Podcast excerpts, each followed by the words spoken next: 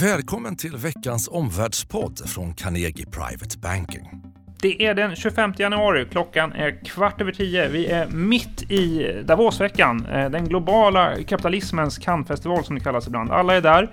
Merkel, Macron, mig, Moody till exempel. Eh, vi kommer här lista vad investerare ska spana på i rapporterna från Davos och dessutom två analyser eh, före det. Först ut eh, förstås om IMFs nya ljusare eh, prognos för världsekonomin. Vad driver optimismen? Därefter politik och protektionism pressar eh, en svag dollar.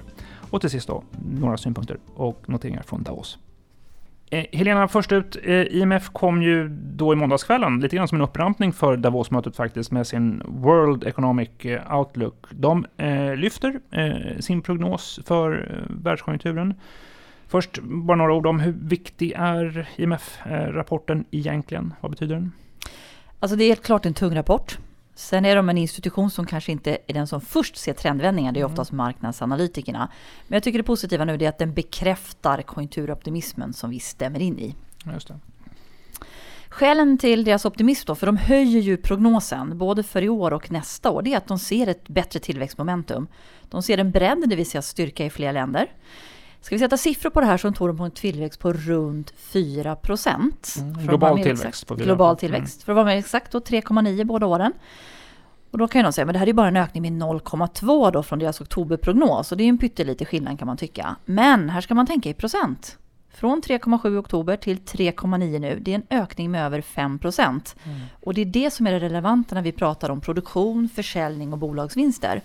Och en global tillväxt som växer markant över 3,5 procent, nu pratar vi 4, det är båda gott för företagens lönsamhet och då mm. kan vi få se tvåsiffrig vinsttillväxt. Och det behövs, för dagens börsvärderingar är ganska höga. Mm. Optimistiskt också om USA i rapporten. Vad driver optimismen kring USAs ekonomi?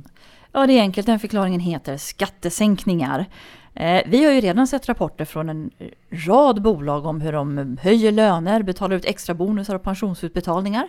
Eh, men det IMF tar fasta på det är att de förväntar sig att de här lägre bolagsskatterna kommer att leda till ökade investeringar i USA de närmsta åren. Sen är de lite försiktigare efter 2022 då. Man kan säga att halva prognoslyftet kommer just från synen på USA. De tror USA nu ska växa 2,7. Mm. Det är mm. klart högre än 2,3 tidigare. Men notera, och det här tycker jag är intressant, att optimismen för Japan och Tyskland och till och med för Central och Östeuropa lyftes faktiskt mer, alltså såg större mm. upprevideringar. Men då det här är mindre ekonomier så får de här höjda prognoserna en mindre effekt på den totala globala prognosen. Mm, intressanta rapporter, noteringar från rapporten. Mm. Om man då tittar på topprisker 2018, mm. Eh, vad är de mest relevanta riskerna enligt IMF? Ja, de ser ju risker, men jag tycker inte de lyfter fram så många nya risker. Det som jag tycker är intressant är att det är positivt att det är först på medellång sikt som de ser en riskbalans som är negativ faktiskt. Eh, vad pekar de på? Ja, naturligtvis höga tillgångsvärderingar. Eh, lyfter fram inflation som en faktor som kan driva en, en korrektion då via räntorna. Sen är det självklart att de kommenterar lågräntemiljön och den ökade skuldsättningen som har skapat obalanser i det kölvattnet då. Och naturligtvis också, som alltid, är de oroade för det vi hör, bland annat från Davos, protektionism och geopolitiska spänningar. Din korta sammanfattning av rapporten? IMF är positiv till global konjunktur, båda mm. gott för bolagsvinster. Ett hot mot börserna skulle kunna vara stigande inflation. Ja, fråga två Henrik. Apropå protektionism så har ju Trump nu faktiskt infört tullar mot Kina och vi har fått se en svagare dollar.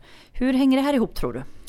Eh, ja, kort. Trumps tariffer eh, fäller dollarn. Det, det, har vi sett eh, i veckan. I måndags så var det då som USA-administrationen införde tariffer på importerade tvättmaskiner och på solpaneler.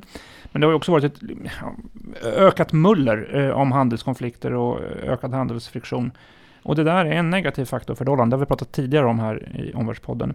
Utöver måndagens besked så är det ju medieuppgifter än så länge. Eh, det är tidningen South China Morning Post, eh, asiatisk tidning då, som har listat eh, tariffer eller kvoter på stål och aluminium Eh, det är också uppgifter om att USA utreder brott mot eh, immateriella rättigheter av Kina. Eh, och där besked kan komma inom kort, kanske redan idag torsdag från Davos, eller imorgon fredag när Trump pratar där. Dessutom har vi NAFTA-förhandlingar på måndag i Montreal, där ja, det kan medföra nya American First-besked.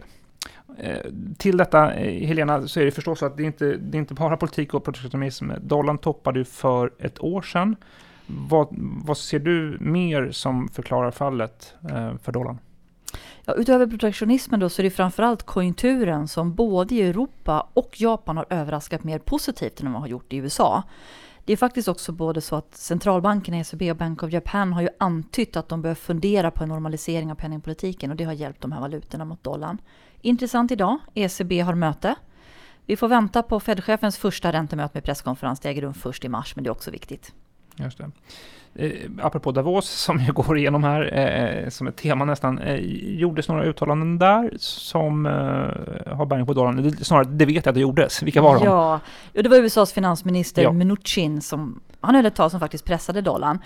Han säger att han inte är så bekymrad över den svaga dollarn. Han till och med välkomnar den därför att den ger draghjälp på amerikansk export. Och det intressanta är väl att han säger det på dagens ganska redan svaga nivåer för dollarn. Eh, sen skärpte han faktiskt också retoriken tycker jag kring handelskrig och protektionism. Sen är det klart, han upprepar som alltid då att en stark valuta ofta är ett tecken på en stark ekonomi.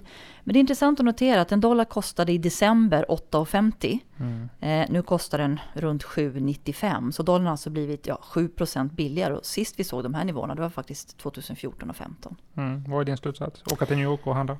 Ja, det finns en fortsatt dollarrisk, mm. svagare dollar, från politiken, från protektionism men också från administrationens valutasyn.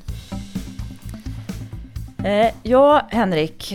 Ett eh, myller med möten, middagar och seminarier förstås. Hur ska man som investerare sortera all den här informationen och rapporteringen från Davos? Mm, det, det, kan nog krävas ett urval. Det, det många sysslar med i Davos är ju förstås eh, omvärldsanalys. Som investerare ska du ställa dig frågan om omvärldsanalysen förändras. Eh, hur förändras affärsmöjligheterna och investeringsmöjligheterna.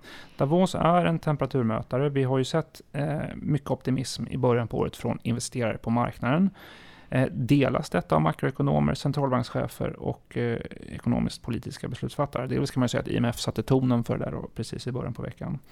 Eh, titta på eh, som sagt då, allmän konjunktur, titta på vilka regioner och sektorer som man uttrycker optimism eller farhågor runt omkring. Det finns enormt eh, högkvalificerade eh, rapporter, ehm, många sådana, som samlas och länkas till på World Economic Forums sajt. Det är värt att kolla in.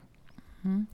Eh, du ställde ju frågor vad investerare ska titta efter eh, och mötet pågår. Men har du några svar också, Henrik? Ja, det är definitivt ett större mått av optimism än tidigare. Och just då kanske att IMF faktiskt satte agendan för det här. I flera år så har det varit en väldigt vanlig kommentar i rapporten och nyhetsflödet från Davos att we're carefully optimistic, we're carefully optimistic. Mm. Idag är det ett, ett, ett, ett eh, väsentligt större mått av optimism än så.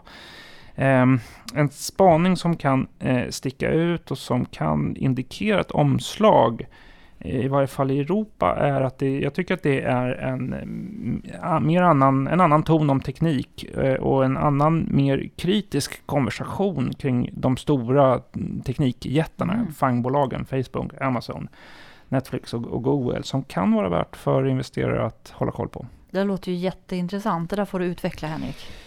Det eh, är ju en diskussion som har funnits i USA och faktiskt då Silicon Valley som nu börjar få fäste i Europa. Ehm, hela den teknologi som bär upp eh, inte minst Apple och Facebook diskuteras allt mer kritiskt. Ehm, det heter att det hotar vår demokrati, det hotar vår hälsa, det hotar våra barns utbildning. Mm missbruk av eh, teknik och smarta telefoner, eller överdrivet användande av dem, jämställs eh, ja, med vår tids rökning som det heter. Också bolagens politiska makt, eh, deras finansiella makt och deras monopolställning uppmärksammas allt mer av beslutsfattare, av bolagen själva också och av mm. Debattörer faktiskt. Då. Mm.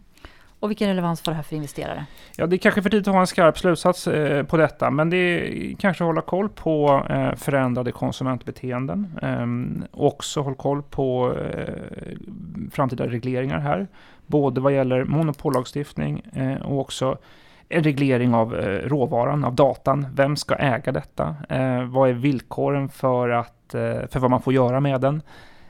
Och, och, och, vem ska ha makten över användningen mm. av det? här? Om vi ska ha en, din korta slutsats. Ja, nu återstår ju den stora showen i stan, eh, kommer på fredag när Trump håller sitt tal förstås då. Eh, men det är definitivt ett stort mått av ekonomisk optimism i, i Davos. Samtidigt en allt mer kritisk konversation kring teknik och fangbolagen. Ja, dagens tre slutsatser som vi tar med oss, det är nummer ett. IMF bekräftar en global konjunkturoptimism. Två, muller om protektionism pressar dollarn fortsatt nedåt risker. Och 3. i Davos också optimism, men samtidigt håll koll på mer kritiskt samtal kring de stora teknikjättarna och fangbolagen. Tack Lena. Eh, idag ska vi snart eh, på lunch med den brittiska ambassadören som kommer hit till Carnegie. Eh, det passar väldigt bra därför att det är eh, Theresa Time. Theresa May pratar också på stora scenen i Davos, så det blir ett side-event till Davos får vi säga. Eh, nästa vecka, torsdag 1 februari, så gästas vi också av idéhistorikern Johan Norberg som för intresserade investerare eh, pratar om de långa trenderna i den globala utvecklingen. Då spelar vi också in ett nytt avsnitt av Omvärldspodden. Tack för att du har lyssnat på Omvärldspodden från Carnegie Private Banking. Vill du veta mer om vad som händer i vår omvärld och få aktuella idéer till affärer? Gå då in på www.carnegie.se veckans viktigaste och prenumerera på vårt nyhetsbrev.